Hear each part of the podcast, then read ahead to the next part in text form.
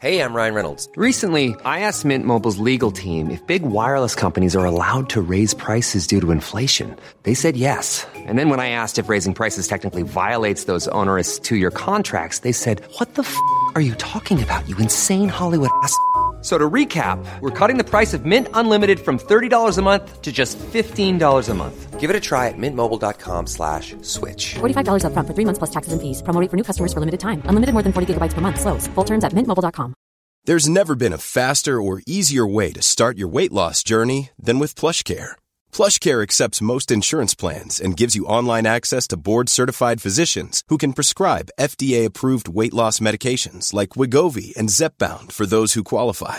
Take charge of your health and speak with a board-certified physician about a weight loss plan that's right for you. Get started today at plushcare.com slash weight loss. That's plushcare.com slash weight loss. plushcare.com slash weight loss. Mom deserves the best, and there's no better place to shop for Mother's Day than Whole Foods Market. They're your destination for unbeatable savings, from premium gifts to show-stopping flowers and irresistible desserts. Start by saving 33% with Prime on all body care and candles. Then get a 15-stem bunch of tulips for just $9.99 each with Prime. Round out Mom's menu with festive rosé, irresistible berry chantilly cake, and more special treats. Come celebrate Mother's Day at Whole Foods Market.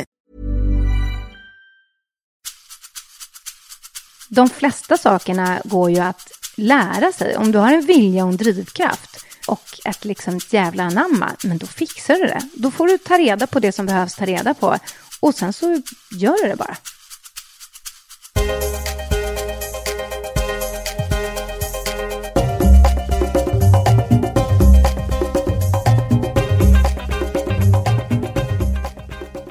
Hej och varmt välkomna till Karriärpodden och avsnitt nummer 50. Och det där är ju nästan lite jubileum över den siffran.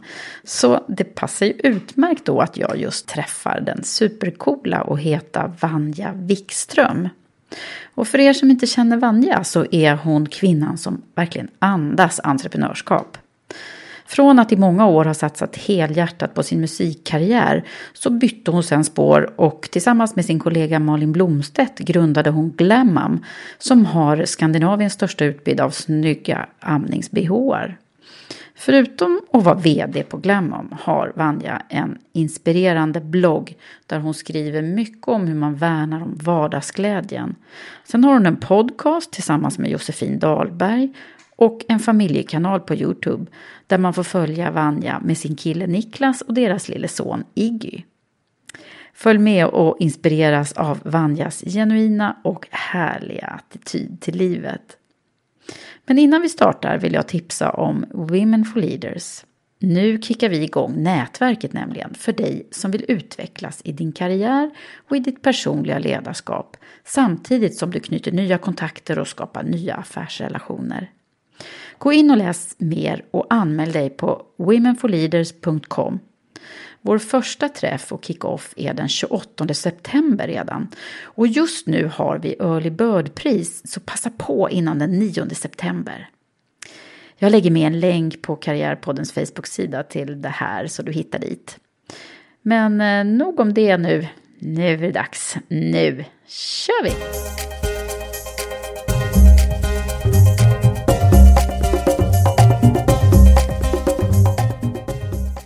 Hej Vanja! Hej Eva! Ja, gud vad det känns kul det här. Jag är hos dig ja! på det- Söder. Ja, välkommen hit! Ja, Karriärpodden på, på besök har du här idag. Jättemysigt. Och vi har haft så, vi har suttit och snickesnackat här ganska länge nu. Haft det så trevligt. Ja. Druckit kaffe, haft Ja, det mysigt. jättehärligt. I din soffa. Och jag är, men jag har inte frågat så himla mycket och vet ju egentligen inte så jättemycket om dig. Så att nu är jag väldigt nyfiken på att höra hur det har gått till. Alltså hur har du blivit den du är? Och du kommer få forska lite i dig själv här nu också. Det brukar bli så när man har pratat med mig. Då, då blir det så här så att man, ja just det, undrar varför jag gjorde så och varför tänkte jag så. Så vi får se hur det blir. Men, Jag vet ju att du är samtalsterapeut nu, så det ska bli väldigt spännande att se var det här hamnar. Jag kommer lära mig massa nya saker om mig själv tror jag. Ja, jag hoppas det. Och några fler kommer att få lära känna dig. Men om vi liksom skulle börja med, eller först ska jag fråga, hur mår du idag? Jag mår finfint idag, måste jag säga. Ja. Riktigt bra. Jag har mått riktigt, riktigt bra i eh, de senaste två veckorna. Har varit lite sådär eh, extra special, du vet, cherry on top, lite glitter, det är grädde, det är mos, det är eh, glada laxar. Det är ja, väldigt bra faktiskt. Ja, och hösten har liksom tagit fart. Alltså jag älskar hösten. Jag är inget sommarfan av en massa olika anledningar. Och hösten för mig är alltid den här nystarten. Hösten är mitt nyår. Eh, det är då jag liksom tar tag i allting som jag vill ta tag i i mitt liv. På jobbfronten, familjefronten, vad det nu kan vara. Hemma, inredning. Eh, det är då man liksom kommer tillbaka till rutinerna och bara strukturerar upp allting och får sätta tänderna i livet på något sätt. Visst är det häftigt att man får den där energin nu? Jag tror att många känner igen sig i det där just höstenergin som kommer. Det gäller att hålla i den då. Ja, det gäller att hålla i den. Och ett bra sätt som eh, jag och min poddispartner Jossan har upptäckt att ett, ett bra sätt att liksom hålla i den här energin, det är att avge ett höstlöfte. Ah. Så det gjorde vi, nu, nu höll jag på att säga att det gör vi varje år, men vi har bara poddat ett år, så vi har hunnit med, vi har precis avlagt våra andra höstlöften. Och det är faktiskt ett jättefiffigt sätt att liksom för sig själv och även för andra, mm, men ah, vad ska man säga, peka ut någonting som man vill jobba på eh, i sitt liv. Och det kan, vara, det kan vara något ytligt, det kan vara något djupt, det kan vara något stort, det kan vara något smått. Men Typ som nyårslöfte som alla brukar ha och sen man håller man dem inte. Nej, Typ. och så glömmer man bort dem. Ja. Utan ett höstlöfte, det är någonting som, det känns lite mer seriöst. Och det är någonting som man har med sig, som man jobbar på varje vecka. Och man påminner sig själv, kanske lägger upp en, en bild på Instagram och taggar liksom höstlöfte. Och man påminner sig själv på ett annat sätt. Sådär. Åh, det ska vi uppmana Karriärpoddens lyssnare också nu här. Ha höstlöfte istället. Ja, men Ja. faktiskt. Det är jättebra. Ja. Jättebra. Ni kan slinka in på hashtagsen höstlöfte 15, höstlöfte 16. Så kan ni se lite vad, vad, folk- jag och Jossan har för höstlö- Ja, just höstlöfte, det. Mm. höstlöften. Och vad lite andra människor har haft för höstlöften. För man blir väldigt inspirerad av Ja. att se vad folk gör. Men du, nu måste vi ju försöka förstå. Eh, hur, hur började din resa? Oj, oj, oj. Ja. vart ska du börja någonstans? Var men, ska man börja? Men om vi, om vi kanske, kan vi börja med jobbresan och sen så tar vi lite privatresan sen? Ja, Ja. men absolut. Eller det kommer säkert att vävas ihop. Men... Det vävs ihop, och särskilt när man är tror jag, en sån här person som många av de som du intervjuar, som lite, man vet inte vad livet börjar och jobbet slutar och tvärtom, utan man är sitt jobb på ganska många plan. För att man tycker att det är väldigt roligt att jobba och man tycker att man jobbar med någonting väldigt roligt. Men för mig så började det väl kanske i eh, högstadiet tror jag någonstans. Eh, därför att min mamma som alltid har varit en väldigt entreprenöriell person. Hon har alltid dragit igång projekt till höger och vänster. Hon har haft liksom olika chefsbefattningar och så vidare. Men också eh, klivit ner från sådana när hon har känt att det här ger inte mig det jag är ute efter nu. Och struntat i lönen, struntat i säkerheten och bara, men nu Precis som jag. du känner igen det lite? Ja, men jag känner ni är lite samma typ av personer. Jag, och jag tycker att det är jättehäftigt och jätteinspirerande. Och då har hon liksom, ja men vad skulle jag tycka var kul? Ja men jag tycker det skulle vara roligt att göra ett tv-program om datorer. Det här var för jätte- jättelänge sedan när datorer inte var någonting som fanns i allas hem. Eh, och internet precis liksom hade börjat. Man visste inte vad en e-postadress, man fick förklara vad ett att-tecken var för någonting och vad det stod för och så. Eh, men så då drog hon igång sådana prylar och det var jätteinspirerande. Mm, så hon är din förebild? Ja, det är hon på många plan och på jobbfronten verkligen är hon det. Så att, och vi märkte väl att vi liksom lite klickade där också eh, och började faktiskt jobba tillsammans. Så jag började jobba tillsammans ganska mycket med min mamma. Jaha, Ja, vad coolt. Ja, jättecoolt. Och hon, var, hon är journalist i grunden. Och hon jobbade på lite olika tidningar och sådär. Och då blev det att eh, jag hjälpte henne med lite olika uppdrag. Och så märkte hon att det funkade. Och då la hon ut ytterligare saker på mig. Så till slut så blev det så att vi började jobba ganska eh, kontinuerligt tillsammans. Under gymnasietiden gjorde vi jättemycket saker. Vi skrev en massa böcker och gjorde uppdrag åt en massa, gjorde uppdrag åt Skolverket, åt olika stiftelser och tunga kunder liksom. Som det var Och, och vad var din uppgift då, då i det där? Jag var skribent eh, och eh, eh, även eh, fotograf i vissa sammanhang. Jag var en usel fotograf då. Men bättre nu kanske? nu, är jag, Ja. nu måste jag säga att jag är ganska bra faktiskt. Eh, men, eh, men oavsett, så här, jag tycker att det var en rolig inställning av henne. Att hon upptäckte att hennes dotter tyckte det var kul, att jag var duktig på någonting. Och så liksom delade hon med sig av sin kunskap inom sin e- expertis. Och så gjorde vi en massa roliga grejer tillsammans. Men pluggade du parallellt med det här då, eller hur gick det Ja, till? jo men det gjorde jag. Men jag pluggade ju någonting helt annat än journalistikprylen. Jag pluggade musik. Mm, nu kommer din andra ådra här fram lite grann. Mm. Ja. Berätta, vad är det för musik? Jo, men för att för mig var det liksom, när, så fort jag kunde prata i princip så, så började jag sjunga. Det var det enda jag ville göra. Jag ville bara sjunga, sjunga, sjunga, sjunga. Jag skrev mystiska låtar på någon konstig hemmagjord engelska när jag var liksom fyra, fem och uppträdde i mormors kök och såna grejer. Eh, det var det enda jag ville göra och det var, för mig var det liksom fokus nummer ett, att bli artist, sångare, låtskrivare. Det var det enda som Det var fanns på drömmen, världskartan. Ja, och det var liksom, jag skulle inte vilja säga ens att det var en dröm, utan det var bara, det var dit jag skulle, det var målet. Så att det guidade liksom alla mina val i livet, när jag skulle välja skola, jag sökte till Adolf Fredriks musikklasser som är en sån här musikskola. Sen eh, kom jag in på yrkesmusikerlinjen på Södra Latin som är en ytterligare sån här musikerskola liksom. Eh, och eh, ja, men började hänga med folk som skrev musik och producerade och sådär. Så det gjorde ju jag på all, all fritid. Men det som var så fiffigt med de här skribentjobben var att jag upptäckte ju att man kunde tjäna pengar fastän man satt hemma framför sin dator. I Mm, Just princip. det, just det. Eh, visst, jag var ute och gjorde lite Så intervjuer det blev liksom sådär, men- flexibelt eh, arbetssätt. Ja, det var ju liksom min första smak på det här att man behöver inte gå till ett jobb, man kan skapa ett jobb hemma. Just det. Och det var helt magiskt, för att med min livsstil, jag eh, satt i studion till sent på nätterna, eh, jag höll på med musik, jag körade en massa bakom andra artister och gjorde grejer. Då behövde jag ju kunna leva samtidigt Men och blev du liksom hyra. känd för, inom musiken? Är det jag som är... Nej, Så här, alltså, Har du släppt någon skiva som jag borde ha lyssnat på innan eller? Nej. Jo, jag har, det roliga är att jag fick faktiskt göra hela resan. Jag fick släppa en skiva, jag fick spela in en video. Eh, jag hade ett skivbolag i Frankrike, en jättelång historia, men jag hamnade på ett skivbolag i Frankrike som var helt fantastiskt. Eh, så jag hängde jättemycket i Paris eh, i, under ett antal år. Liksom. Eh, och eh, fick träffa massor med roliga människor, fick göra massa galna grejer. Eh, du vet, jag, har, jag har gjort intervjuer i fransk radio på, på franska, du vet live. Jag har spelat i fransk radio live, jättemassa märkliga saker som var fullständigt paniskt. Jag var paniskt skräckslagen. Men pratar du jättebra franska då alltså? Nej, nej, nej. Men det roliga var att i början av de här intervjuerna, när jag skulle göra en sån promotion, då skickade skivbolaget med en, eh, en tolk. Eh, och, eh, men sen upptäckte de att jag, alltså jag, kan, jag, jag, jag kan väl klara mig lite grann på franska sådär. Eh, och, eh, men sen upptäckte de att jag klarade mig ganska bra. Och sen visste de också att folk tycker ju om när någon anstränger sig att prata franska och det är gulligt och folk tycker man är duktig och sådär. Så då sa de att nej, du får ingen tolk mer. Det här, du klarar det, du fixar det här och det är bättre om du pratar på franska. Så att eh, sen försvann den där tolken och då fick jag bara simma liksom. Ja.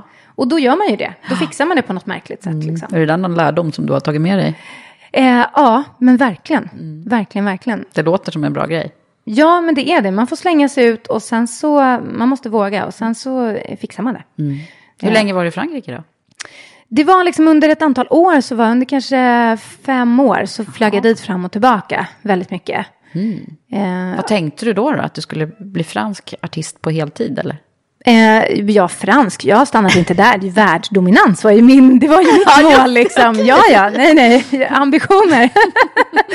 ja, nej, men jag har alltid haft stora liksom, mål och idéer och tänkt, alltså, dröm stort och allting är möjligt. Återigen tack vare min mamma som verkligen så här, när jag sa till henne då när jag var fyra, jag ska bli sångerska, så sa hon absolut.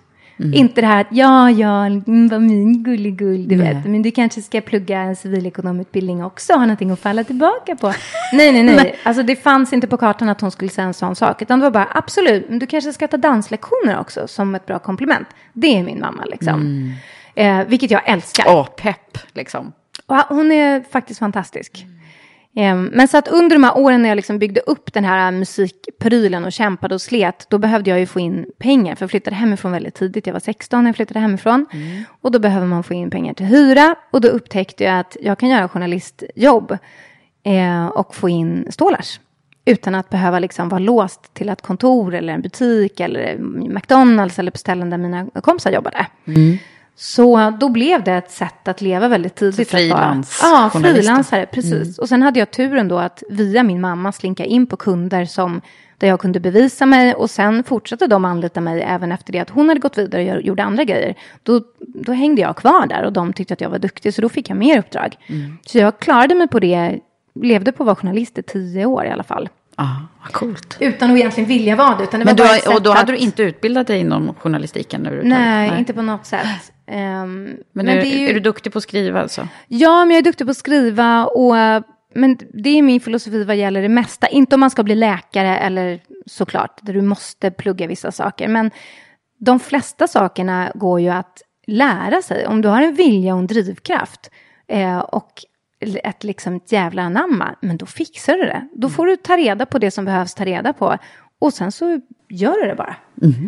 Man gör det bara. Man gör det bara. Ja, det är en av mina slagord. Ja. Just do it. Vad väntar du på? Just do it. Gör det bara. Liksom. Hur svårt kan det vara? Det finns ju andra människor som gör det, uppenbarligen. Men vad hände sen då med din karriär? Vad hände sen? Jo, när jag, det var ju lite knepigt då. Jag hade ju det här skivbolaget i Frankrike. Jag hade franska managers ehm, och det var väldigt trixigt att producera den här plattan. Vi producerade den i Sverige. Det blev ett väldigt stort projekt. De trodde väldigt mycket på mig, vilket var jätte, jättekul. Så de pumpade in en jäkla massa pengar i det här. Eh, och eh, jag gjorde det ena och det andra, men det blev väldigt trixigt att ha ett skivbolag i ett annat land. Eh, så att allting drog ut på tiden och jag hittade inte rätt produktionsmässigt. Jag spenderade ett år i Holland och var, var med en liksom holländsk producent som var fantastisk. Men det, var, det blev inte bra liksom. Och till slut så hittade jag väl rätt. Eh, men då blev det också ganska märkligt för att när, när vi sen hade gjort den här plattan och den äntligen, äntligen, äntligen kom ut och jag hade jobbat med den i fem år i princip, då var det ju också så att de låtarna som jag blev signad på för fem, fem år tidigare, de hade jag ju kanske skrivit tre år tidigare. Så helt plötsligt så är det ett material som är åtta år gammalt. Um, och när vi producerade plattan så hade jag idéer om, jag älskade Trevor Horns produktioner, det är liksom tusen pålägg, det är massor med instrument, det är jättemaffigt, det är symfoniskt, det var, det, det var den ljudbilden jag drömde om. Men sen när plattan kom ut, då hade jag ändrat smak för att det hade tagit så lång tid från ax till limpa. Så när den här plattan kom ut, det var eh, i samma veva som Lykke Li släppte sin första platta. Och hennes ljudbild är typ en så här, ja men det är en, en eh, trumvirvel virvel och en elgura typ och så sång på det. Det är så här tre instrument. Jättenedplockat, jättener liksom sparsmakat. Och det var ju det nya och det var det som man ville ha. Och där kom jag med min symfoniska popplatta. Alltså det kändes bara, det var så fel. Så den slog inte eller? Nej, den slog inte. Jag fick någon slags hit i Frankrike kan man säga. En låt som spelades jättemycket som jag ja, drog Gud, nu blir man ju jättenyfiken på. att höra den här musiken. Men... Ja, men jag kanske Kan jag få göra det efteråt? Ja. jag kan skicka länken till videon. ja, men så att det blev liksom, det blev också märkligt för att då skulle man ut och marknadsföra en platta som man inte längre tyckte om. Alltså jag var inte stolt över den. Jag var ju stolt, alltså i efterhand är jag jättestolt över allt jag har gjort och åstadkommit, att jag lyckades göra den här skivan, att jag fick göra alla de här galna grejerna. Låter ju som en dröm alltihopa. Ja, men det var det och det var en helt fantastisk tid. Men när du väl ska marknadsföra din platta, det finns så otroligt mycket plattor och skivor, även om vi hade så här en marknadsföringsbudget och jag var en prioriterad artist och så vidare, för det är lätt att drunkna bara i sitt eget skivbolag, så var det ändå så att du måste tycka att det är det bästa som hänt världen. För du måste trycka den här plattan på alla du ser, alla du, alltså du måste liksom, du måste vara så stolt över det du har gjort. Och det var inte jag. Och då blev det liksom, det blev en sån sjuk krock att det här jag har jobbat för hela mitt liv. När det väl, när det väl gick i uppfyllelse så var det någonting som jag inte var stolt över. Alltså det blev Ah. så fel. Vad hände med dig då? då? Det blev ju jordens jäkla krasch kan jag säga. Livskris deluxe. Eh, jag vaknade, alltså när jag insåg att så här, den här plattan kommer inte ta fart. Jag kommer inte få en hitplatta. Eh, det kommer förmodligen innebära att eh, jag kommer inte göra alla de här spelningarna som jag hade tänkt att jag skulle göra. Jag kommer inte göra, göra alla de här radiogrejerna. Alltså liksom, det här som, livet som jag hade byggt upp, det kommer inte hända. Eh, för det händer inte om du inte har en hitplatta i ryggen. Då är det ingen som kommer ringa och fråga om du vill komma på en intervju eller liksom, så är det. Så att när det liksom till slut så här uppdagades hos mig att så här, nej det här sket sig. Då var det, Var du hemma i Sverige då eller? Ja, det var det. Och då, det, alltså det var så mörkt. Det var för det var det enda jag ville göra också. Det kändes som att om inte jag har det, vem är jag då? För jag var ju Vanja, hon som håller på med musik. Det var ju min grej. Eh, ända sen Du var så identifierad med, med det. Ja, det var ju jag liksom. Och vem var jag utan det? Alltså jag kände mig så misslyckad. Jag skämdes till och med inför mina absolut närmaste vänner. Jag skämdes inför min familj, för alla frågar också hela tiden, hur går det? Hur går det? Och du vet, att behöva säga så här till slut att nej, det går inte. Det blir ingenting utav det här. Alltså det var så fruktansvärt. Och jag, så att jag drog mig för att prata med mina vänner, jag drog mig för att prata med min familj. Jag bara grät hela tiden. Jag vaknade på morgonen, kom ihåg mitt liv, blev påmind om att nej, det funkade inte. Och så började jag gråta. Och så spenderade jag hela dagen med att gråta och bara så här, på riktigt så här, har jag något liv? Vad, ska jag, vad fan ska jag göra nu? Det här var ju det jag skulle göra. Nu när du liksom tittar, när, när du tänker, när du pratar om det nu. Mm. Vad tänker du då? Alltså det sköna är, nu är ju det här, att plattan släpptes 2009 tror jag. Så det är inte så fruktansvärt länge sedan ändå. Men det känns som att det var väldigt, väldigt länge sedan. Och nu, nu kan jag prata om det utan att känna liksom någon sorg över det. Eller eh, nu känner jag snarare så här, jag tycker jag är jättestolt över det. Att jag lyckades göra hela den här resan. Jag är jätteglad över allt jag fått vara med om, alla människor jag lärt känna. Eh, och alltså, jag lärde mig så enormt mycket. Och jag är den största lärdomen, och det är precis samma lärdom, upplever jag i alla fall, som man gör när ens första riktiga förhållande har kraschat. Och man känner att det finns ingen annan än den här personen. Jag kommer aldrig hitta någon ny. Jag kommer aldrig bli lika lycklig, älska någon på samma sätt. Det, just det det. finns ingen annan. Och sen gör man det.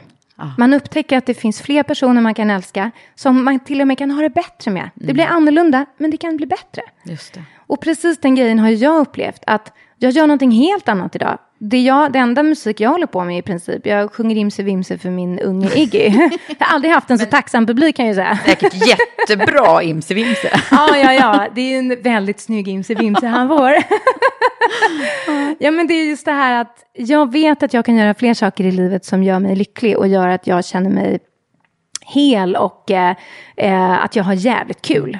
Och Det där, jag... det där är ju en superbra grej du säger nu. För det är ju så många som hamnar i, alltså både i jobbkriser men personliga kriser och så. Och, och det är ju olika länge man hamnar i den här kriskurvan brukar jag säga det som. Alltså man går liksom ner och ner och ner och så tycker man att livet är bara botten. Och sen någonstans så vänder det och så börjar det gå upp. Och då ofta så kommer man ju ut på en, på en högre nivå än den man var innan. Och det är ju det som man inte fattar när man är där liksom mitt uppe i det. Men Nej. det är ju så bra att höra dig säga det här. Ja, och det gör också att jag har en trygghet att om något annat i mitt liksom, yrkesliv skulle skita sig så vet jag att na, men jag, då kommer jag göra någonting annat. Det, finns, det, det finns fler skepp liksom. Ja. Så att det Hur lång tid tog det då innan det liksom började hända positiva grejer? Eh, det, var nog, eh, det var nog ett år av sorg, måste jag säga. Det var ett år av sorg och eh, identitetskris, livskris, eh, ett sabla massa gråtande. Eh, och skuldkänslor och skämskänslor och allt möjligt. Och sen så...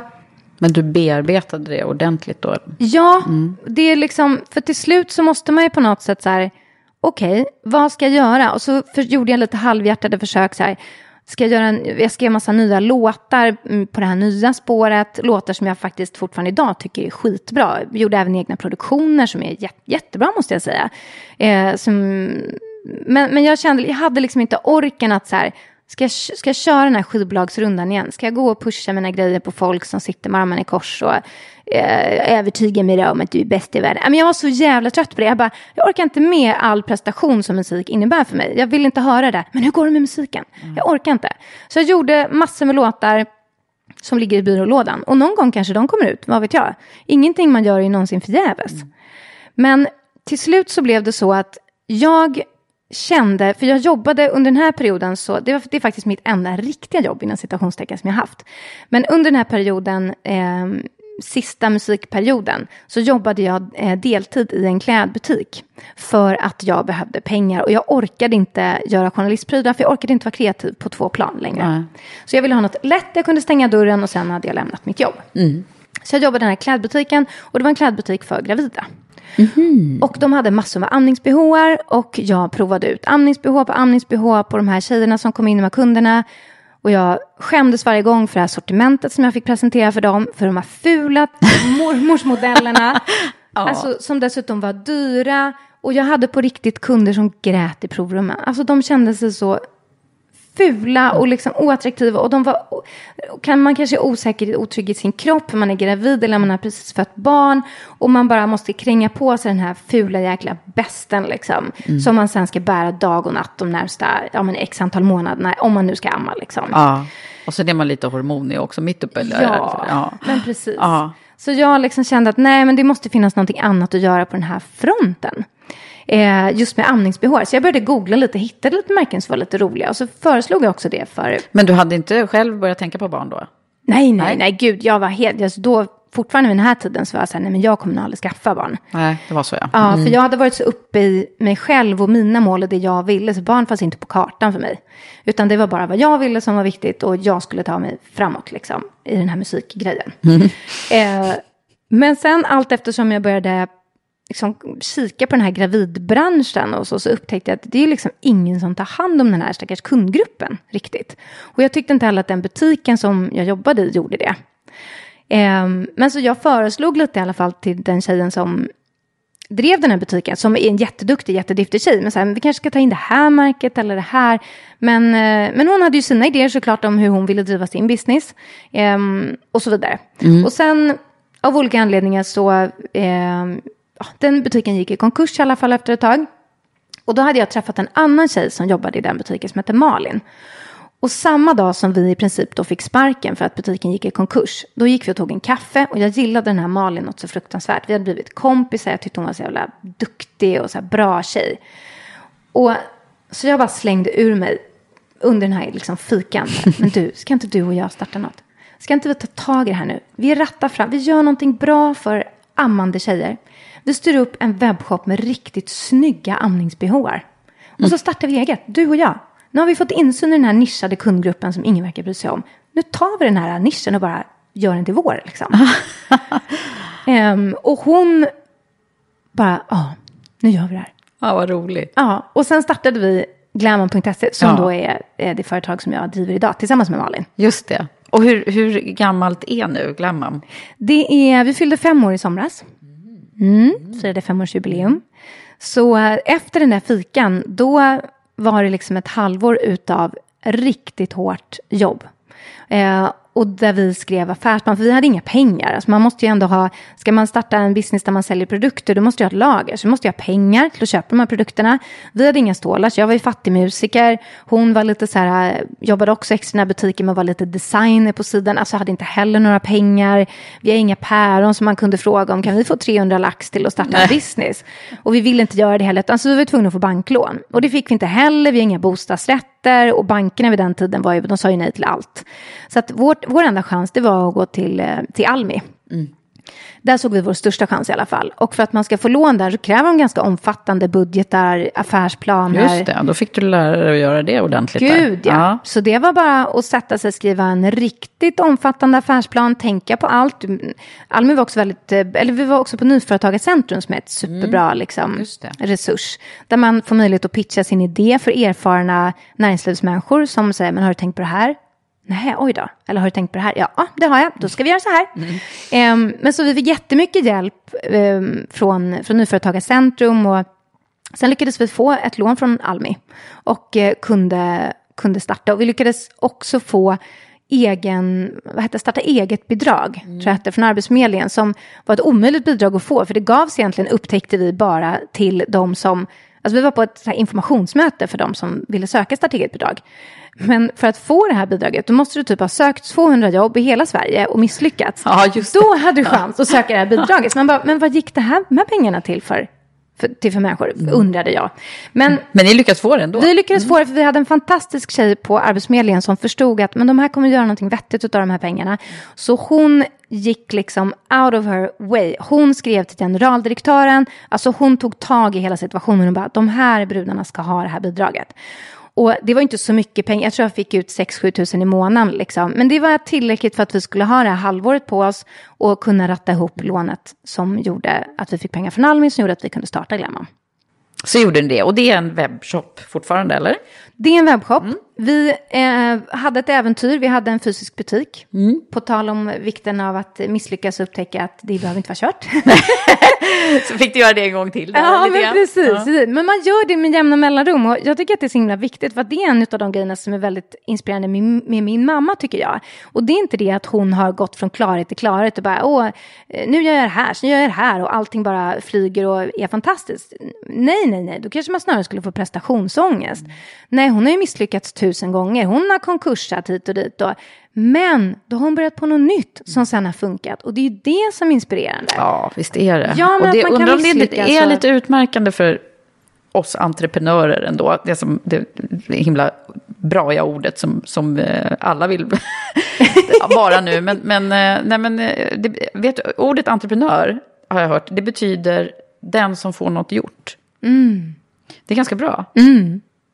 Men det är också då, eh, tror jag, eh, gemensamt för de som, som, alltså att man vågar ge sig ut på områden som inte, där det inte är liksom, allting är inte färdigt och fast mark liksom från början. Och det var det med den här butiken då alltså. Ja, alltså den här butiken var... Vi hade varit en webbshop eh, då i två år eller vad det var. Det hade gått jättebra. Det gick uppåt varje vecka, varje månad sålde vi mer i princip. Och sen så hade vi väl tankar på att starta en fysisk butik, men inte nu, nu, nu. Men sen ramlade den ner i vårt knä kan man säga.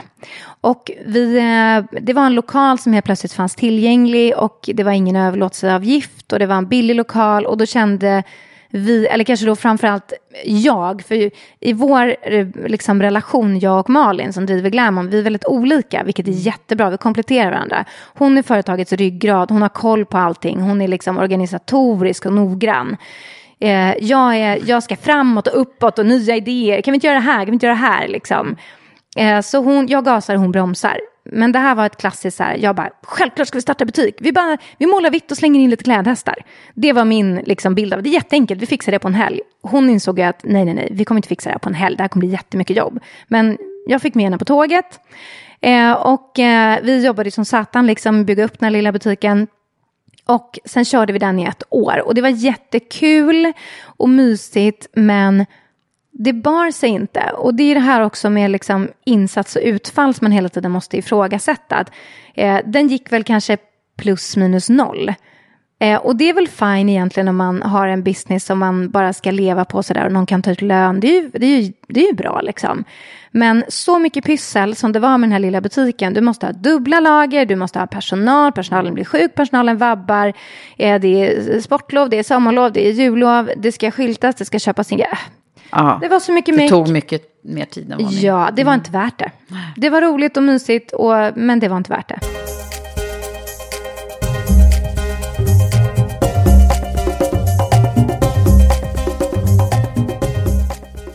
Men Vanja, parallellt med det här så har du hållit på med en massa andra grejer väl?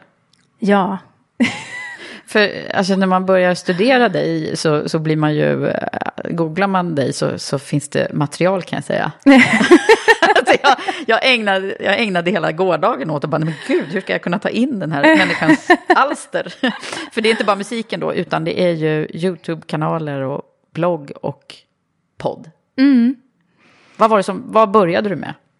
Jag började med, det var lite av ett bananskal kan man säga. För att efter ett par år när vi hade drivit Glammon, då blev jag på smällen. Då kände jag äntligen att det var dags. Eh, jag hade landat i någonting nytt som jag tyckte var roligt och tillfredsställande att göra, driva det här företaget. Niklas, min kille, han hade velat ha barn i flera år. Så till slut så bara kände jag så här, nu är jag trygg, nu gör jag något som, jag är kul, som är kul, som jag tror på, som ger mig energi. Nu är jag redo för barn, nu är jag redo på att fokusera på någonting annat liksom. Så jag blev gravid och i samma veva så blev jag tillfrågad att vara med i en YouTube-serie som hette, eller heter Gravid vecka för vecka. Och där följde de olika gravidisar under deras graviditeter. Och eh, det var väldigt, då var ju YouTube, det här var ju tre år sedan, så då var YouTube ännu mer liksom okänt och spännande mm, än vad det är nu. Men då tänkte jag att det här är ju fantastiskt, för det här är ju en möjlighet, en, en möjlighet för mig att må, med marknadsföra Glamom rakt in i vår målgrupp. Just För de som kommer titta ah, på det här är ju gravida. Ja, men precis. Så egentligen var det liksom inte någonting jag sökte, utan jag hamnade där och såg det som en PR-möjlighet. Och sen var det också väldigt, väldigt viktigt för mig att få föda med planerat kejsarsnitt.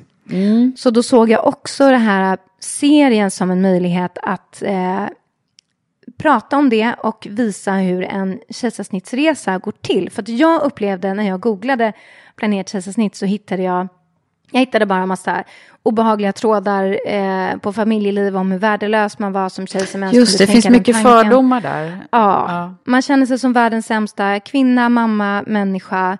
Eh, och det finns så mycket fördomar om varför man vill ha kejsarsnitt. Att man är en sån person som kontrollfreak som eh, bara vill veta att bebisen kommer på tisdag klockan tre och man tänker bara på sig själv. Och, och sen har folk massa missuppfattningar kring kejsarsnitt. Att det ska vara, för alla vet inom citationstecken att det är så otroligt mycket sämre för både barn och mamma än en vaginal förlossning. Men så är det inte. Så att jag gjorde min hemläxa och, och liksom Du läste på Jag läste på, ja. Eh, och, um, men det var i alla fall viktigt för mig att få ut information kring det. För jag ville att om andra som kände likadant som jag googlade föda med planerat kejsarsnitt så kanske de skulle hitta mig och min resa. Och Mm. då kunde jag åtminstone visa att så här går det till. Jag visste inte om jag skulle få ett ja eller ett nej, men så Det här väckte det mycket till. debatt det här då alltså, eller? Ja, och jag fick väldigt många som följde just min graviditet på grund av det här. Därför att det var jättemånga som kände igen sig. Och som, som jag upplevde att det fanns för lite eh, objektiv information. Utan mycket av det man hittar är väldigt färgat av personliga åsikter. Och det var även det jag upplevde när jag tog upp den Mom deserves the best, and there's no better place to shop for Mother's Day than Whole Foods Market. They're your destination for unbeatable savings, from premium gifts to show-stopping flowers and irresistible desserts. Start by saving 33% with Prime on all body care and candles. Then get a 15-stem bunch of tulips for just $9.99 each with Prime. Round out Mom's menu with festive rosé, irresistible berry chantilly cake, and more special treats. Come celebrate Mother's Day at Whole Foods Market. When you're ready to pop the question, the last thing you want to do is second guess the ring. At Bluenile.com, you can design a one of a kind ring with the ease and convenience of shopping online. Choose your diamond and setting. When you find the one, you'll get it delivered right to your door. Go to Bluenile.com and use promo code LISTEN to get $50 off your purchase of $500 or more. That's code LISTEN at Bluenile.com for $50 off your purchase. Bluenile.com code LISTEN. There's never been a faster or easier way to start your weight loss journey than with PlushCare. PlushCare accepts most insurance plans and gives you online access to board-certified physicians who can prescribe FDA-approved weight loss medications like Wigovi and Zepbound for those who qualify. Take charge of your health and speak with a board-certified physician about a weight loss plan that's right for you. Get started today at plushcare.com slash weight loss. That's plushcare.com slash weight loss. plushcare.com slash weight loss. I'm Sandra, and I'm just the professional your small business was looking for. But you didn't hire me because you didn't use LinkedIn jobs. LinkedIn has professionals you can't find anywhere else, including those who aren't actively looking for a new job but might be open to the perfect role, like me. In a given month, over 70% of LinkedIn users don't visit other leading job sites. So if you're not looking on LinkedIn, you'll miss out on great candidates like Sandra. Start hiring professionals like a professional. Post your free job on linkedin.com/people slash people today. Since 2013, Bombas has donated over 100 million socks, underwear, and t-shirts to those facing homelessness. If we counted those on air, this ad would last over 1,157 days. But if we counted the time it takes to make a donation possible, it would take just a few clicks. Because every time you make a purchase, Bombas donates an item to someone who needs it. Go to bombas.com slash ACAST and use code ACAST for 20% off your first purchase. That's bombas.com slash ACAST, code ACAST. frågan med vården. Jag gick till en barnmorska ett år innan jag blev gravid, bara för att jag ville vädra mina tankar kring det här med kejsarsnitt och min enormt starka vilja att föda med kejsarsnitt. Och, eh, och då filmades eh, allting? Ja, inte då, för det, här- då var jag inte gravid, så det var inte med i den här serien. Men, men, eh, men sen filmades ju mina möten och så vidare med det. Men, men då fick jag ett sånt bemötande som var så fruktansvärt så att jag kände mig bara, jag kommer aldrig kunna skaffa barn för att jag kommer inte få det här kejsarsnittet. Det var enda som lös i hennes ögon, det var att hon bara skulle övertala mig att föda vaginalt. Och eh, hon bara pekade på alla eh, de negativa sakerna och riskerna. Men det intressanta är att kommer du till en barnmorska och säger jag vill föda vaginalt, då är det ingen som berättar om riskerna med det och de negativa sakerna med det. Men det, det betyder inte att de inte finns där. De finns där, men de pratar vi inte om. Men kejsarsnitt, det pratar vi om på ett annat sätt, kanske bara riskerna. Inte finns faktiskt fördelar med kejsarsnitt också, men det vet ingen om. Nej. Så att, ehm, men hur som helst, att den här YouTube-serien var liksom startskottet till någon slags mediakarriär som jag sen gav mig in på, som bara Mm. och den, hände. Ja, och så den är inte planerad liksom, utan Nej. den bara blev. Ja, jag tog tillfället i akt kan man väl säga, helt enkelt. Eh, och sen så blev det också att när jag var med i den här serien så kände jag att så här, jag borde ju verkligen börja blogga om det här som ett komplement så att de kan följa med varje dag. För jag märkte vilket gensvar jag fick på den här YouTube-kanalen. Eh, och eh, då började jag blogga och då blev min blogg omgående ganska stor. Därför att jag hade ju redan en publik då från den här serien som ville följa med även på bloggen. Så så började det, så då började jag blogga.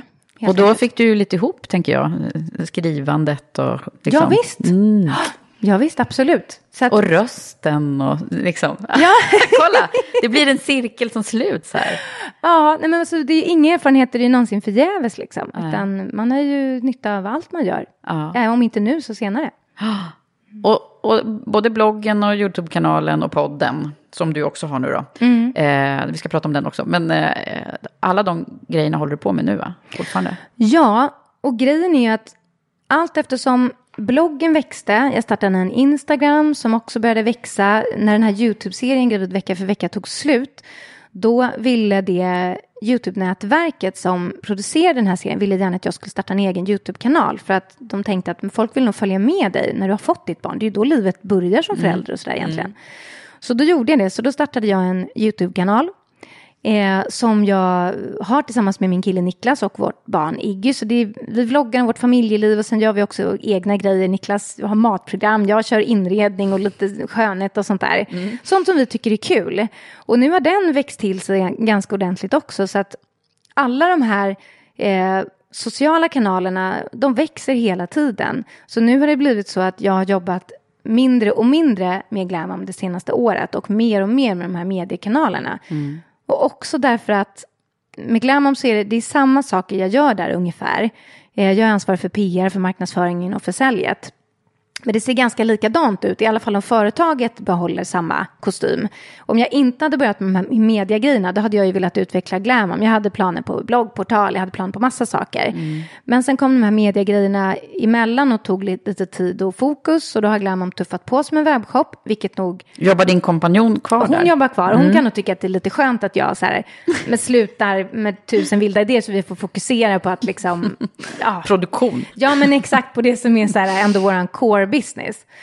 Ehm, men, Men du får ju ändå ihop det lite grann, tänker jag. Liksom mammalivet och eh, målgruppen, menar jag, måste Ja. ju vara rätt för Glammam också. Ja, absolut. Och det ena ger det andra. Liksom, så ju fler som vet vem jag är, desto fler vet vad Glamam är. Så att, eh, oavsett vad jag gör så ger, ger ju det i sin tur PR till vårt företag. Eh, men sen har det blivit så att det här sociala medielivet har tagit över mer och mer. Och som entreprenör är man ju också, man vill gärna, gärna göra nya saker. Jag kommer aldrig vara den där personen som, hur mycket jag än trivs på ett jobb så kommer jag aldrig stanna tio år. Nej. Eh, så Du att- behöver liksom en, en förändringstakt på något sätt. Ja, och nu har den här vågen kommit med alla de här nya grejerna som är otroligt roliga och en helt ny värld. Eh, och det går jättebra och det är också lite det här, man måste så här roll with it lite grann. Alltså det finns ett momentum ofta i ehm, olika sammanhang som man bara känner att det är nu tåget går. Ja. Det är nu. Inte om ett år, utan det är nu. Vad är det som är störst för dig nu då, av de här kanalerna och så? Ehm, ja, det är, nog, det är svårt att säga för de bildar ju på något sätt tillsammans den här mediapersonligheten som det har blivit. Ehm, så att, och alla kanaler har ju sitt syfte på något sätt.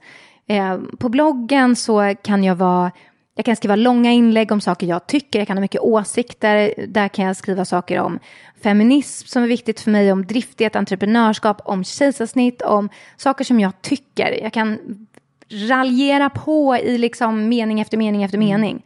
På Instagram, där kan man inspirera kort och härligt med härliga frukostbilder och det är blommor och ett glatt barn. Och, men där konsumerar folk på ett annat sätt. I podden tillsammans med Jossan, då, Josefin Dahlberg som är chefredaktör på Modett där jag bloggar. Mm. Där, det är nog den ärligaste kanalen. För och där, där är ni ju jättestora, ska vi säga kanske. Eh, men ja.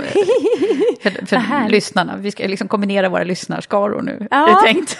ja, ja. ja. men det går ju jättebra för er. Ni ligger på topplistan och sådär jämt. Ja, alltså det var så roligt. Igår var jag nämligen på ett event och så var det någon som frågade sig, men du har ju en podd, vad heter den? Mm. Och då så fick jag göra det här enormt fräsiga, att jag fick plocka fram mobilen, gå in på podcastrappen, gå in på topplistan och bara, ja, här är vi, ja. där är vi. Ja, vad var det för plats då? Då, eh, då låg vi etta faktiskt, men jag tror att ah. den där är, algoritmen är lite luriga, mm. för det beror lite på sen när man har släppt senaste avsnittet och så. Men, mm. men, eh, men vi, har, vi har många, den har hittat sin lyssnarskara, den hittar fler och fler hela tiden och det är mm. jättekul. Mm. Ja, ja då... vi är ju verkligen kollegor i branschen och har kanske lite olika, eller ibland kanske vi har samma lyssnare också, det vet vi inte riktigt ännu. Jag tror att våra lyssnare skulle, eh, jag tror att eh, mina och Jossans lyssnare skulle älska eh, den här podden. Och ja. jag tror att dina lyssnare verkligen skulle tycka om våran också. Vi ja. pratar mycket om pepp och hur man ska ta tag i sitt liv, våga göra saker, skapa en vardag som man trivs i och tycker om. Och att man ska våga göra grejer och det är inte så farligt att misslyckas. Nej, och det är ju det som, som är mitt syfte också lite grann med att vi ska ta del av allas historier och mm. både framgångar och motgångar. Mm. Om vi kommer till det nu då. Vi har ju hört om en motgång. Ja. Eh, men jag tänkte så här, när, när har du känt hittills den, den eh, största framgångskänslan? Så där, nu bara, nu, har du varit euforisk så där, över den Ja, alltså jag har nog varit det ganska många gånger. Får jag säga att jag har haft turen att vara det. Just för att om man har olika, om man har haft olika resor så där, då finns det ju toppar med alla de resorna. Mm.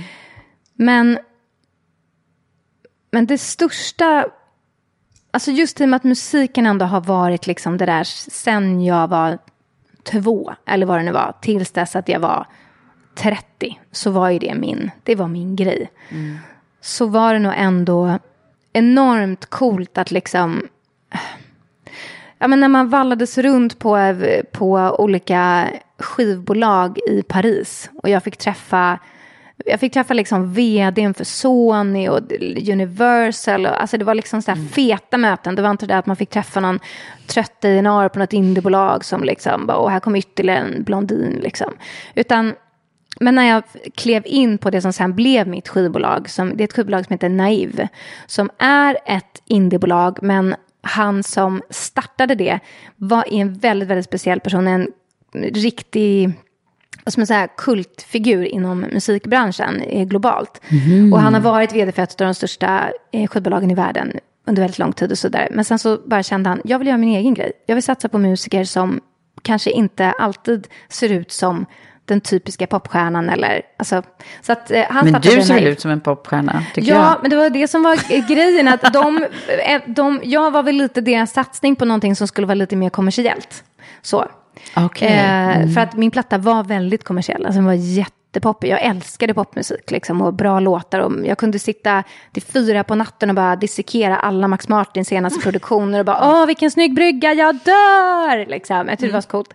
Men så att när jag klev in på eh, Naiv och fick träffa Patrik, som han heter, och sitta och snacka med honom och det var så avslappnat. Och, och han i slutet på det mötet liksom bara och det var en helt annan känsla. Man kom in på Sony, då var det så här, det var liksom, eh, det var någon skyskrapa i princip, det var någon fräsig utsikt och man satt liksom tre meter bort i någon skinnfåtölj och ja men du vet, det var lite flashy flashy. Och sen när man slank in på Naiv, det var bara mysigt. Eh, det låg så här ett mysigt område i Paris. Man gick, det var ett gammalt härligt skrivbord, ett litet rum. Och han bara liksom, uh, yes, I love you to, to join the family. Ja. Och bara gav mig en massa platt katter som var härliga. Alltså när jag gick därifrån så gick jag som på moln och bara mm. nu händer det här. Så det där var one of the moments som kom upp i ditt huvud nu? Ja.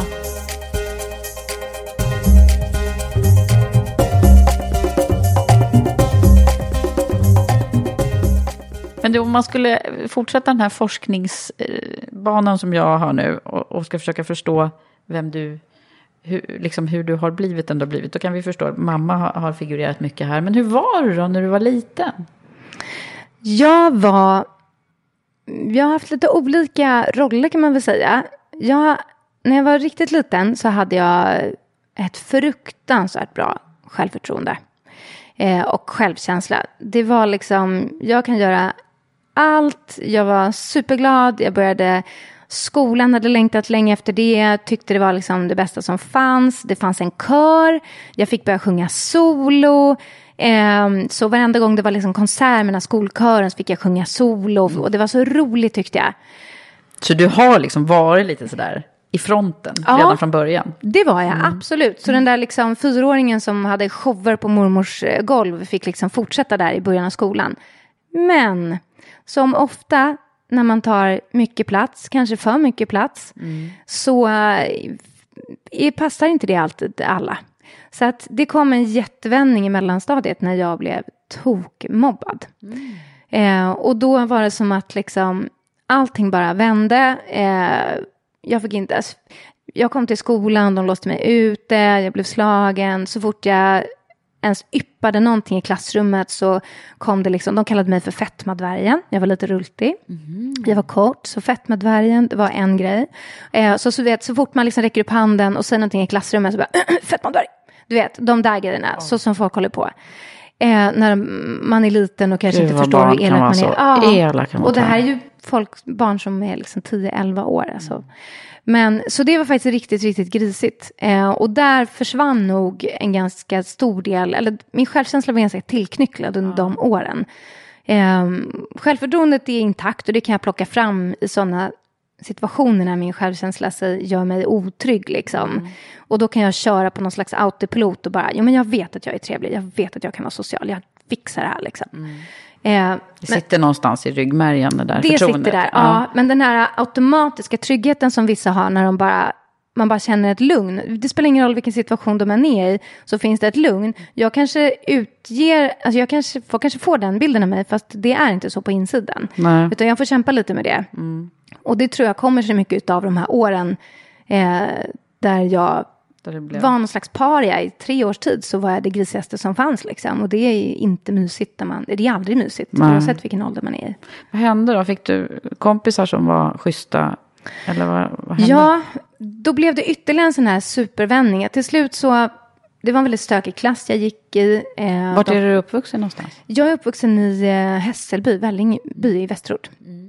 Eh, men det roliga var att den här skolan som jag gick i, för vissa kan jag ha en bild av Hässelby att det är lite stökigt och röjigt och sådär. Men den här första skolan jag gick i, det var en super klassisk Svenssonskola där jag blev sådär tokmobbad.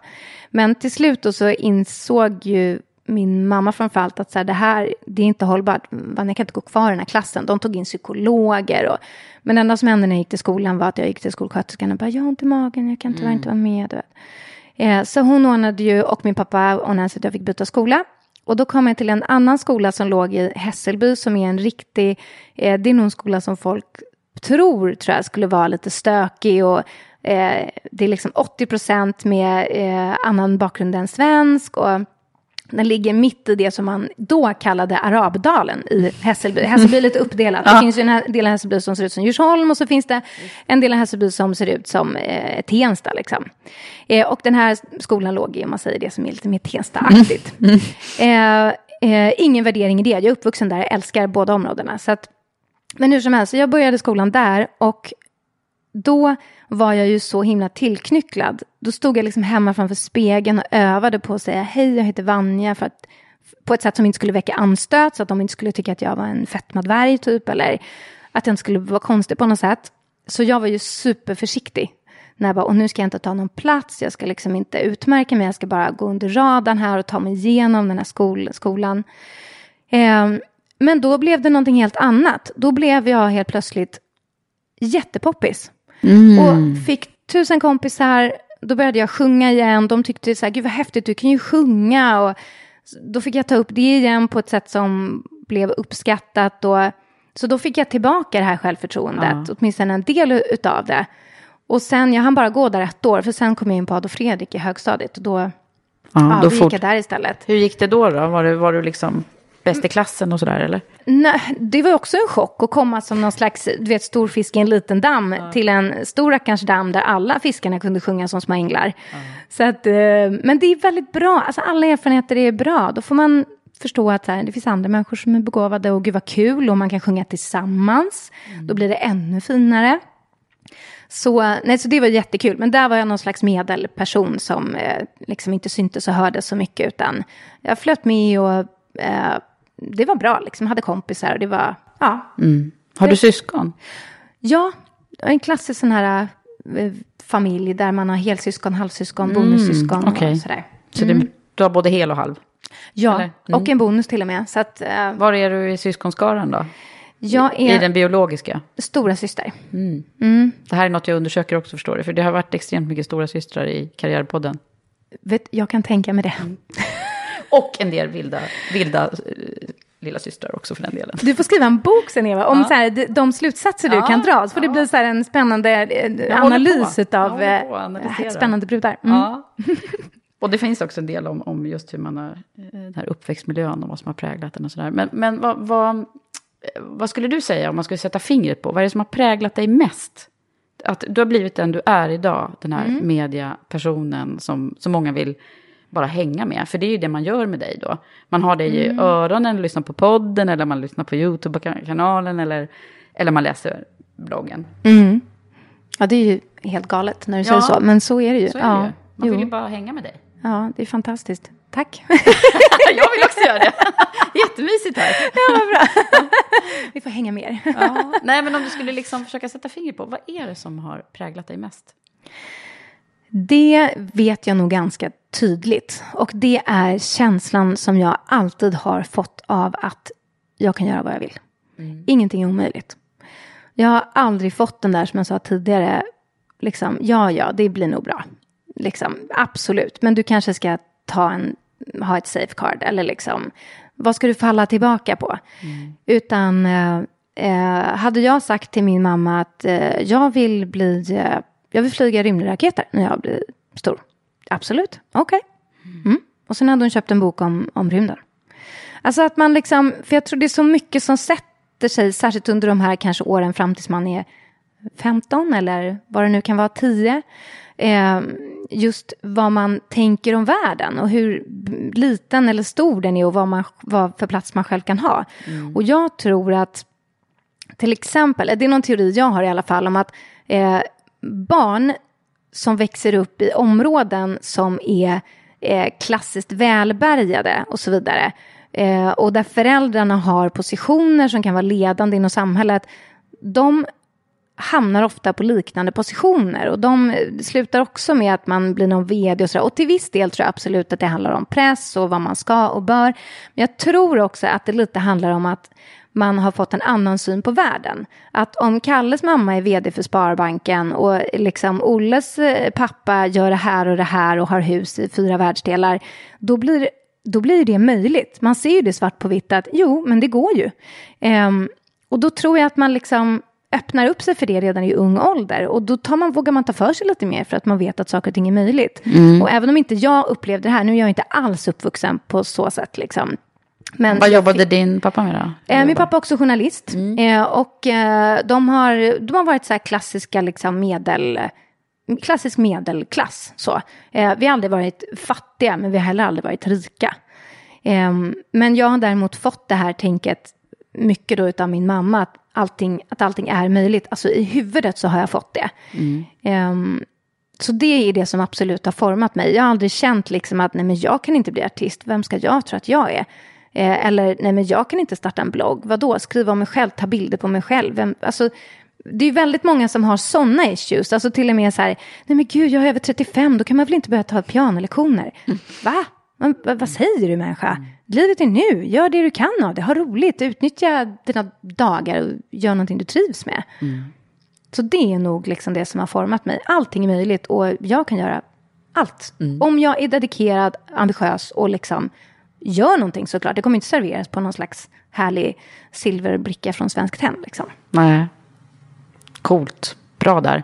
Du, jag tänker på det här med, med eh, när man blir så här publikperson som, som du är nu.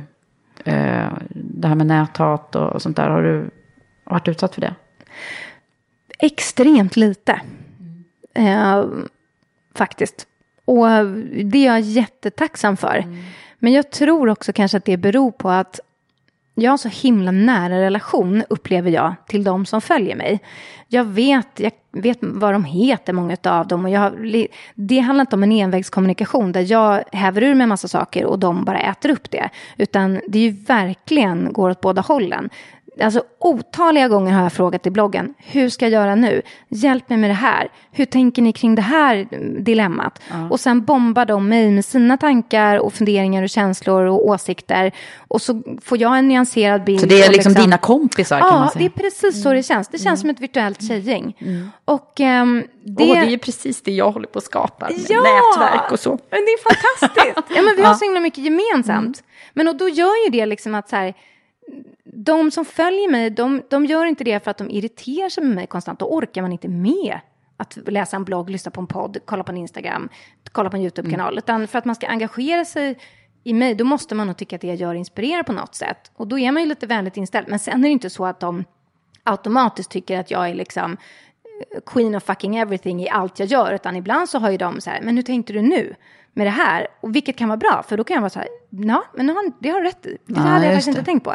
Eller att, jo, Man får vara lyhörd liksom. Ja, men absolut. Så, att, eh, så de ifrågasätter mig också ibland, såklart, vilket är jättenyttigt. Annars så blir man säkert odräglig. Mm. Men vad skönt att du inte varit... Det där är ju... Jag vet ju att vissa bloggare och sådär är jätteutsatta.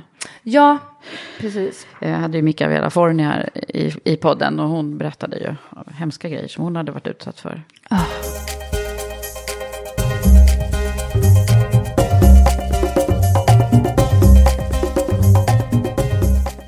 Men du, eh, nu måste vi ta den här skicka vidare-frågan som, eh, som kommer med i varje karriärpoddsavsnitt. Och då är det så här att du ska ju nu få en fråga ifrån eh, min föregående gäst som var Caroline Andermatt, vd på Myrorna. Coolt! Ja, och hon, var, hon vet ju inte då att hon ställer frågan till dig. Nej. Utan hon var bara nyfiken på, så här, din nästa gäst ska svara på det här. Och då läser jag den nu. Berätta om och hur du får till en bra balans mellan ditt arbete och ditt privatliv. Får du det? Har du alltid haft det? Eller har det varit något du verkligen fått jobba med och hittat verktyg som fungerar för att få bra balans? Gud, vilken bra fråga till dig. Som Ja. verkligen, ja, det skulle man kunna fråga dig, så här, när, när är du ledig och när jobbar du? Eller är det lite så här... Ja, alltså Löpande, det där var världens bästa fråga tycker jag. Och jag får nog svara ja, nej och ja. Alltså, eh, jag har... Jag har haft jättedålig, jättedålig balans. Jag har inte alltid haft bra balans på det här. Därför att också när man hamnar i ett nytt sånt här område där man helt plötsligt delar med sig av sitt eget liv. Det har inte jag gjort tidigare. Jag har delat med mig av musik och sådär. Men inte det jag gör konstant. Då blir det ju lätt att man, eh, man tror lite också att man så här, måste dela med sig av allt hela tiden. Eh, så, Just så blev det. det för mig. Att jag säger, men nu bloggar jag, då måste jag ju blogga om allting jag gör.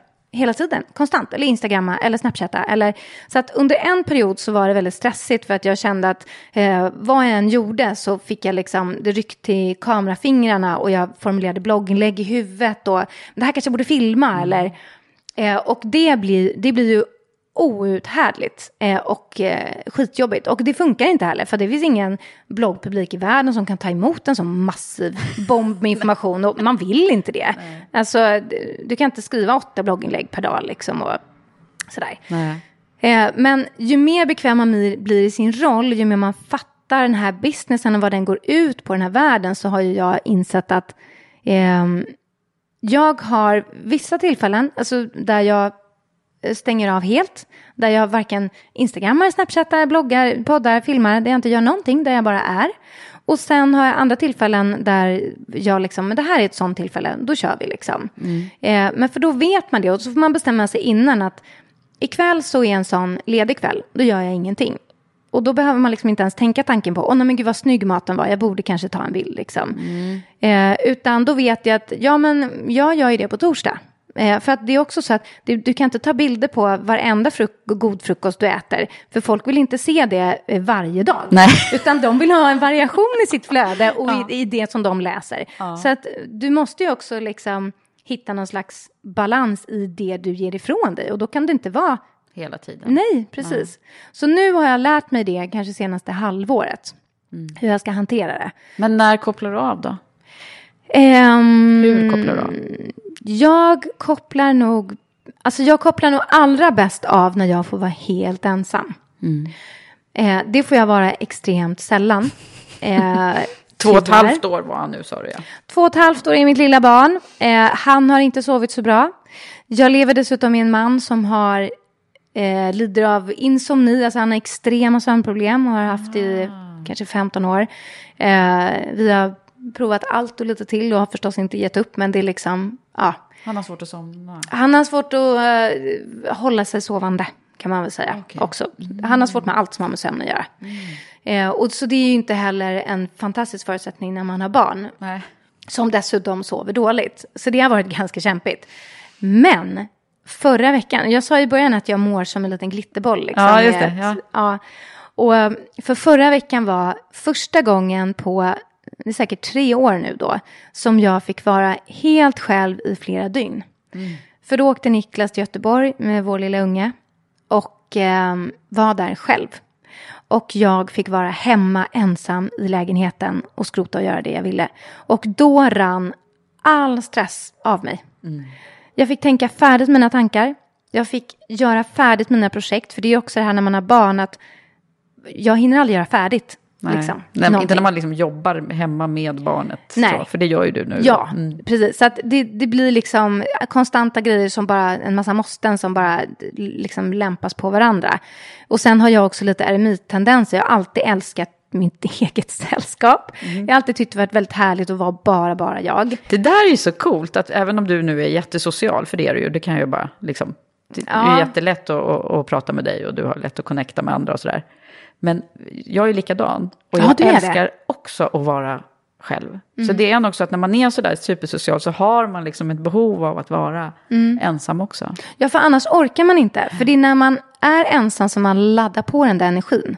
Och får liksom göra det som gör att man sen orkar. För det kräver ju mycket att vara en energisk person som gör mycket och som är social och så vidare. Det tycker ju man ju är roligt så det ger ju energi också. Men det tar också väldigt mycket energi. Så man behöver den där andra biten. Och jag har inte fått den på så extremt lång tid. Så att få den, jag var ju hög på min egen ensamhet i liksom fyra dygn.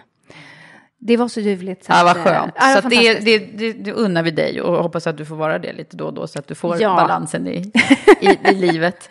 Men eh, ja, nu ska vi se om eh, Caroline var nöjd med den där frågan. Men det, det, får, det var hon väl. Det, det var ju tydligt vad du, vad du ville. Eh, men nu ska du få själv ställa en, en skicka vidare fråga till, till min nästa gäst som inte du vet vem det är. Det är ju så spännande. Mm. Eh, det enda jag vet om den här gästen, det är ju att det är en hon. Ja, det vet du. Och att, att det är en framgångsrik kvinna i någon form av ledande liksom, roll i, i samhället. Och därför tycker jag att den här frågan är, känns extra viktig. Det kan tyckas som en lite platt fråga kanske, men för mig är det inte det. Jag tycker den här frågan är viktig på många plan.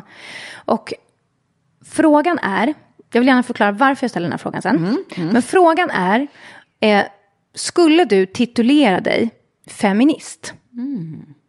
Och anledningen till att jag vill fråga den här, att jag vill fråga en framgångsrik, driftig ballbrud, den här frågan, är att det är intressant att höra hur någon resonerar kring det, därför att det har lite, den här termen feminist har lite smutsats ner. Och det stör mig något så vansinnigt att kända kvinnor kan sitta och på riktigt säga nej, jag är inte feminist i intervjuer och så vidare. Och det sänder ett så tråkigt budskap till alla unga tjejer och det gör också att folk missförstår vad feminism går ut på. Eh, och eh, alla män och kvinnor eh, borde vara feminister, skulle vara en bättre värld. Så att det vore intressant att se hur hon resonerar och för mig är det viktigt att så här, säga att man är feminist och också städa upp den termen lite grann och att det är jäkligt coolt och det är någonting som är bara bra Och, har... och du och jag har ju såna här Ja. feministsmycken på oss, båda två idag. får vi nästan visa upp sen i något foto. Precis. Ja. ja, men vilken bra fråga. Det ska bli Du- jättespännande att höra svaret. Ja, då får vi hålla oss till tåls. Mm. Eh, men sen så skulle jag också avslutningsvis vilja att eh, du försöker fundera över vilka är dina bästa tips och råd utifrån liksom, dina lärdomar. Då. Nu har vi ju hört lite, men om du skulle summera dem lite grann. Vad är dina bästa tips till, till kvinnor och tjejer i karriären? Eller de som vill utvecklas och ta sig fram? Där har jag, jag kommer ta hjälp av några sådana här slagord som jag och Jossan, min poddispartner, har utvecklat tillsammans under det här året som vi har poddat.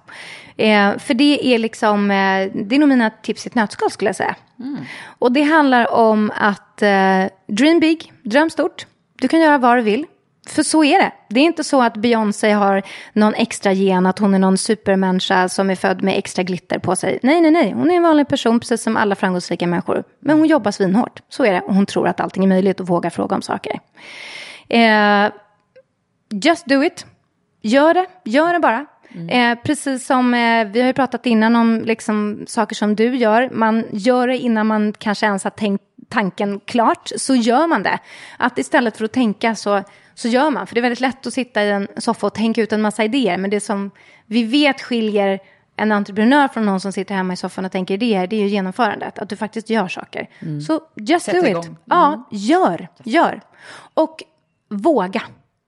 Våga, våga släng det ut. Det är jätteviktigt. Eh, och man kan börja med små saker. Det behöver inte vara att man slänger sig ut och det läskigaste läskiga. Det kan vara att du går ut en dag och har hatt. Det kan vara en sån liten grej. För att så fort man vågar något... cool som du har. jag vill ha en sån. Ja, ja, ja, men det kan vara en sån liten grej i sammanhanget, men som man tycker är lite läskig av någon anledning. För att så fort man gör någon sån liten grej och märker att så här, ja men det här gick ju bra, jag dog inte. Eller i värsta fall, ja men det kändes lite jobbigt, jag tog av den på lunchen och sen satte jag på den på eftermiddagen. Ja men så mår man lite bättre, man fattar att så här, ja men världen går inte under av att jag vågade sätta på mig hatt eller vågade säga upp mig från jobbet, kanske om vi drar det lite längre, eller flytta till den där staden jag har drömt om, eller göra slut på den här relationen som inte är 10 av 10. Eller vad det nu kan vara. Så att våga, du kommer tacka dig själv. Mm. Vi lever bara här och nu. Ja, och kanske sista slagordet, fuck it. Låter lite hårt, men skit i småsaker. Eh, skit i det som inte är viktigt på riktigt. Eh, till exempel om eh, det är någon som skulle tycka att du var lite märklig för att du startade den där bloggen. Ska du skriva om dig själv? Ska du ta bilder på, på dig själv? Ja, fuck it, det tänker jag göra. Ehm, eller att man inte, eh, är det någon som kommer tycka att jag är märklig på jobbet om jag ansöker om den här nya chefspositionen som har utannonserats. Vad kommer de tycka? Fuck it, det spelar ingen roll, det är ditt liv. Du lever ditt liv för dig. Gör det som du blir lycklig utav. Man vill inte ligga på dödsbädden och ångra en massa grejer man inte gjorde ju. Nej. Så strunta i vad andra tycker. Ja, Gud vad bra Vanja, vad roligt det har varit att vara hos dig. så roligt att vara med här. Åh, jag måste lyssna på alla avsnitten Ja, tillbaka alla nu känner jag. Jag är så 48. inspirerad. 49, 50. Ja, det kommer bli min nya poddisfavorit. Ja, härligt, tack så jättemycket. Tack. Tack.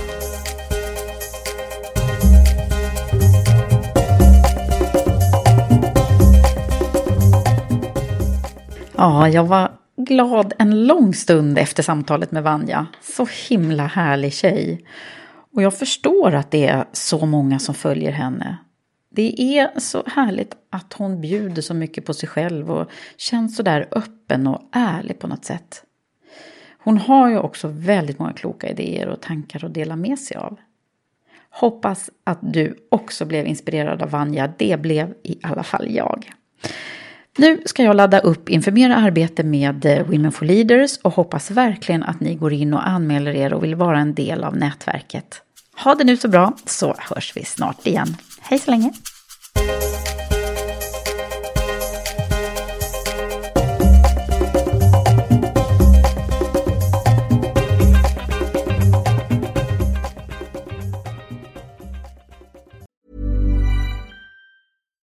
Hi, I'm Daniel, founder of Pretty Litter. Cats and cat owners deserve better than any old fashioned litter. That's why I teamed up with scientists and veterinarians to create Pretty Litter.